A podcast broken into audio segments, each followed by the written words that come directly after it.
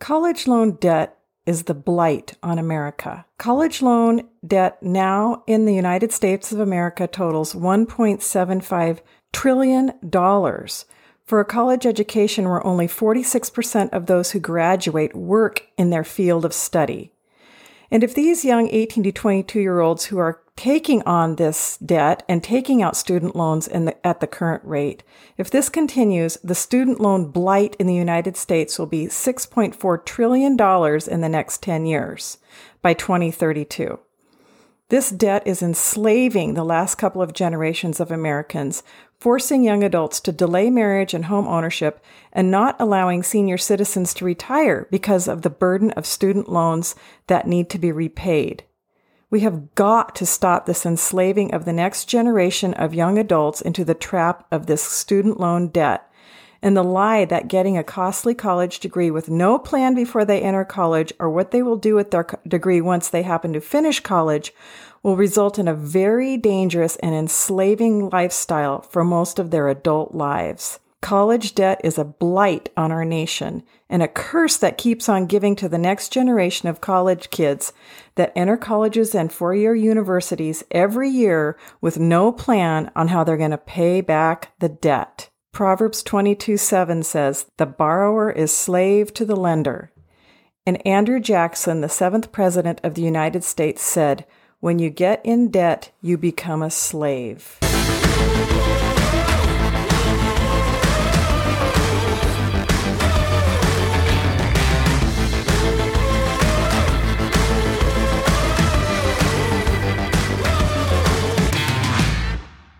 Everybody. I'm Janice Christensen, and this is The Tangled Angle.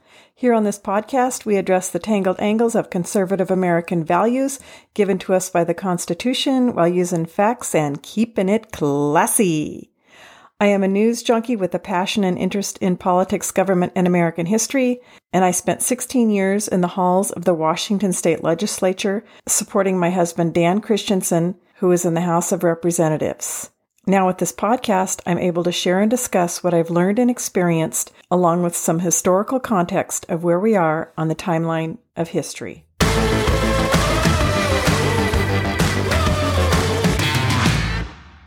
Is college really worth it? This is a question that needs to be asked, and the answer of the why a young man or woman is going to enter the college system needs to be addressed. I would argue that teenagers and young adults do not fully understand the weight and the seriousness of taking on tens of thousands of dollars in debt at such a young age and the burden and work it's going to take to pay it back. We have got to stop assuming high school graduates will go to college without a strong sense of direction and a defined purpose of why they're going there. Just to wander into college, which costs on average about $25,000 per year, meaning room, board, tuition, and all the expenses that it'll take to get through that first year, and so on, is a very costly way to grow up or find out what someone's interests may be, or to go to college to figure out what you want to do in life, or any of the other lame excuses young where young adults go to college with, and where mom and dad often send them with no plan, no strategy or goal of what these kids are going to do with the rest of their lives after they spend the next four years aimlessly wandering while racking up debt for themselves, possibly getting a degree that has any earning potential or earning power. And often their parents send them there to just aimlessly wander with no plan. Statistics show that 56% of those entering college will not finish in four years. So that's even more debt. The universities enjoy this long stay, collecting more tuition, more housing dollars, and other fees from the students, driving the student loan debt even higher. And only 40% of those who get bachelor's degrees from a four year university complete this degree in four years or less. And only 60% of men and women who start college finish to get that degree. So 40% of them drop out and don't make it to graduation. And of the 60% of those who do finish, 40% of them say their degree wasn't worth it because of the debt or because they are not working in the field that their degree was in or they didn't learn enough real world skills to use once they got out of college. So 40% of all college graduates, these are the ones who even graduate, say that getting that college diploma was not worth it. According to the New York Post, they did a survey called a OnePoll survey on behalf of Texas Tech University. And in this survey that the, that OnePoll survey did, only 44% of respondents said they want to try college again. Not because they disliked their first experience, but because they didn't learn enough vital life skills, such as banking or time management. So 44% of them said that wasn't, they didn't learn what they were hoping to learn, real life skills. And I would argue that a college degree or the over $100,000 spent to go to college is not necessary to learn banking or time management. To learn these skills, I mean, you could just do it on YouTube. YouTube would be an effective place to go, and it's free. Well, of course, you need a computer and electronic device to get to YouTube, but Googling it on the internet, you can learn a lot of real life skills without requiring tens of thousands of dollars of debt. Of course, if someone wants a finance degree, there are many ways to pay for this without racking up, on average, $29,000 in student loan debt by the time they graduate. And also, according to the New York Post, these references I'm citing are not conservative news outlets. The New York Post also says of those surveyed, 42% are interested in learning new skill sets, and 39% want to change their career path. So they're trying to figure out what they want to do after they get to college, in the meanwhile, racking up debt and changing their minds. So thousands of dollars of debt was accumulated to learn a skill set, of which I would argue probably wasn't that useful since only 46% of college grads work in their field of study. Which now, and now 42% of grads would like a do over and to learn a new skill set? If someone or your own high school graduate is considering college, there needs to be a plan for the big question, which is why are you going to college? Because college should not be the place to grow to go to grow up, to find out who you are, figure out some interests this person may have, explore different majors, and float along while having a lot of inebriated fun on the weekends attending college sporting events, and, and finding yourself. Well, all these things might be appealing and part of the college experience. To any young adult trapped between high school and adulthood, it will cost a boatload of money. The average in state student going to a public four year college or university in the United States spends approximately $25,864 per year, according to educationdata.org. This $25,000 per year is a very expensive way to figure out what to do in life, which is why many college grads graduate in, with degrees with no earning power and no plan to pay it back, getting useless degrees for jobs that don't exist. And the college guidance counselor's office is the last place to go to find any help on choosing the best major or how to graduate in four years because they would love for you to be a student there for as long as possible, paying tuition and fees for as long as possible, way past the scheduled four years. 56%, like I said, 50%, 56% of those entering college will not finish in four years.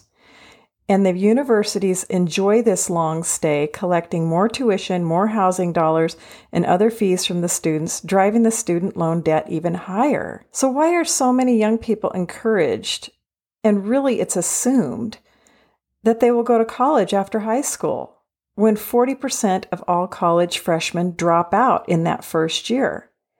Many of these people should not have even started college in the first place. And if college only delivers a 60% success rate, why do so many line up to get in? Uh, can you just imagine that if this was a real life scenario, that only 60% of automobiles purchased were still running after one year? Or if only 60% of all text messages made it to their destination, or only 60% of food that was purchased was worth eating, or if only 60% of all computers that were purchased worked. No one would stand for this. When I was in school, if the grade on an assignment was 60%, that was an F. This is the performance level of colleges and universities today in America. So let's get back to this blight of student loan debt and how this is affecting approximately 46 million Americans who are currently carrying student loan debt. Like I said earlier, $1.75 trillion is outstanding in student loan debt. It's about 29,000 owed per borrower, and about 92% of all student debt are federal loans. And I'll get to this later in the podcast about how, how, Obama really set a lot of people up for failure, making a lot of student loan debt from government loans instead of the private sector loaning students money.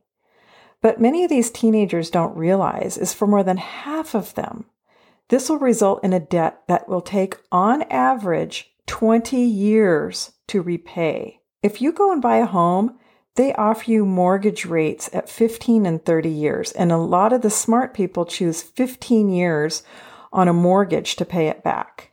But the average time to pay back a student loan debt is 20 years. So, how does someone get out from under all this debt? If someone de- attempts thinking, well, I'll declare bankruptcy and that'll erase the debt. Well, according to the law, you won't. According to the law, student loan debt is not forgiven while declaring bankruptcy. You will not escape them through bankruptcy. Under President George W. Bush in 2005, he signed into law a bill into law called the Bankruptcy Abuse Prevention and Consumer Protection Act of 2005. And this is so typical of government. We're going we're going to give it a super big long name so nobody really understands what's going on here, but under this law, it's almost impossible to escape student loan debt even under Chapter 7 bankruptcy laws, which is the bankruptcy law that says it requires a complete liquidation of all assets to attempt to get out of debt, this still will not resolve the fact that student loan debt needs to be repaid. And then President Obama came along, and probably the worst president in my lifetime after President Jimmy Carter, but that's another podcast. Anyway, President Obama expanded this crisis, adding $1 trillion of student loan debt being now owed to the federal government. Before this time, many student loans were loans that originated from private institutions and private lenders. And then in 2010, Obama eliminated the federal guaranteed loan program, which let private lenders offer student loans at low interest rates. So Obama eliminated the ability for a private lender to loan money to students. Now, the Department of Education, another bureaucracy in our government, is the only place to go for such loans. And Obama sold this government takeover of the student loan industry, and yes, it's an industry, as a way to save money. Why bear the costs of guaranteeing private loans, he said. Why would the government guarantee private loans when the government could itself cut out the middleman and lend the money itself and get the interest itself?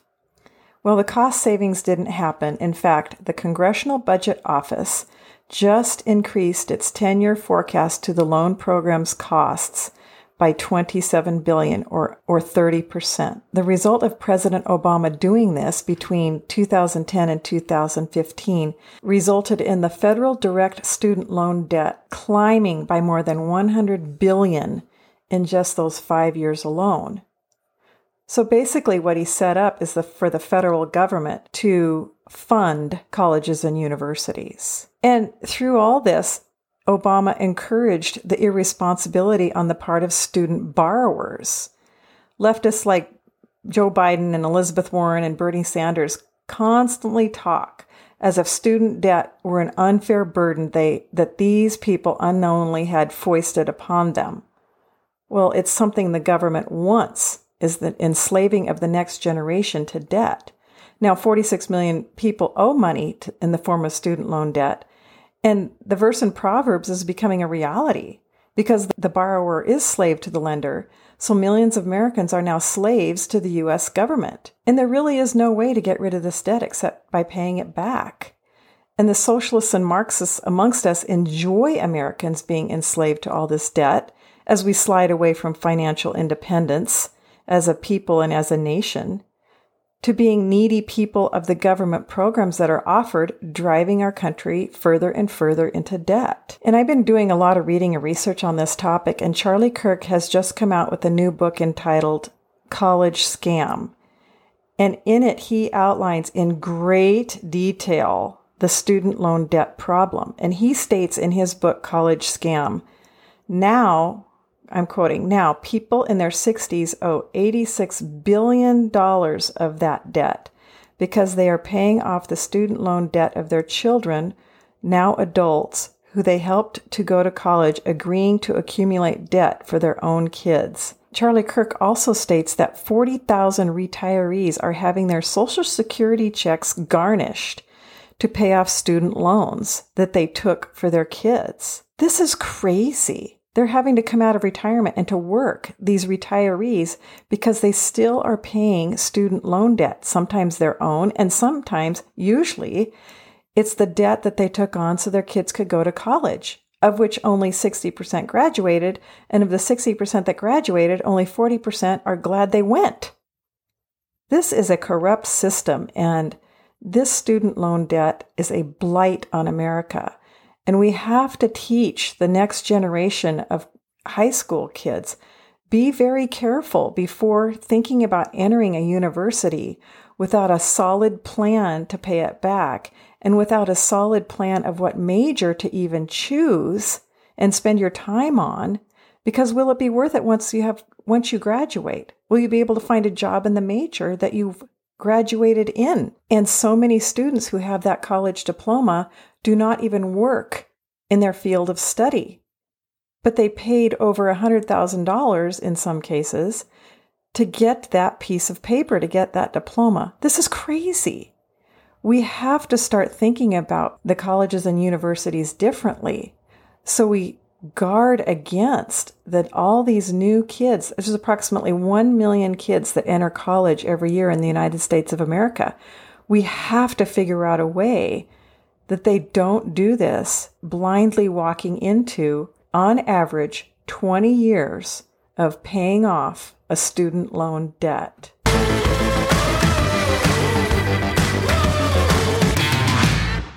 If you like this podcast, please hit the subscribe button on whatever podcast platform you listen on, and please share it with a friend.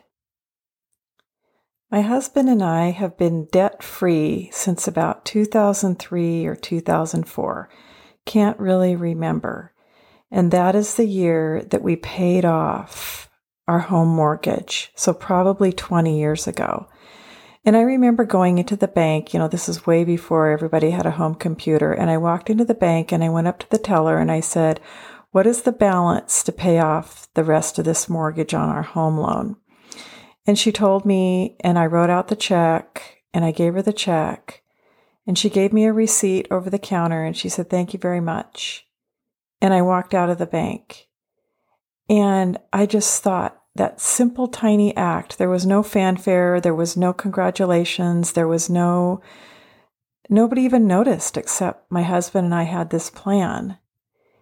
But the freedom that we have felt these last 20 years of laying our head on the pillow each night and we have no debt.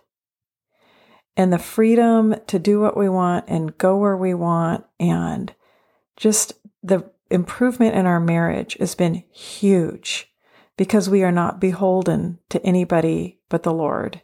And it is wonderful. So I would encourage you do whatever it takes to get out of debt because to be debt free is amazing.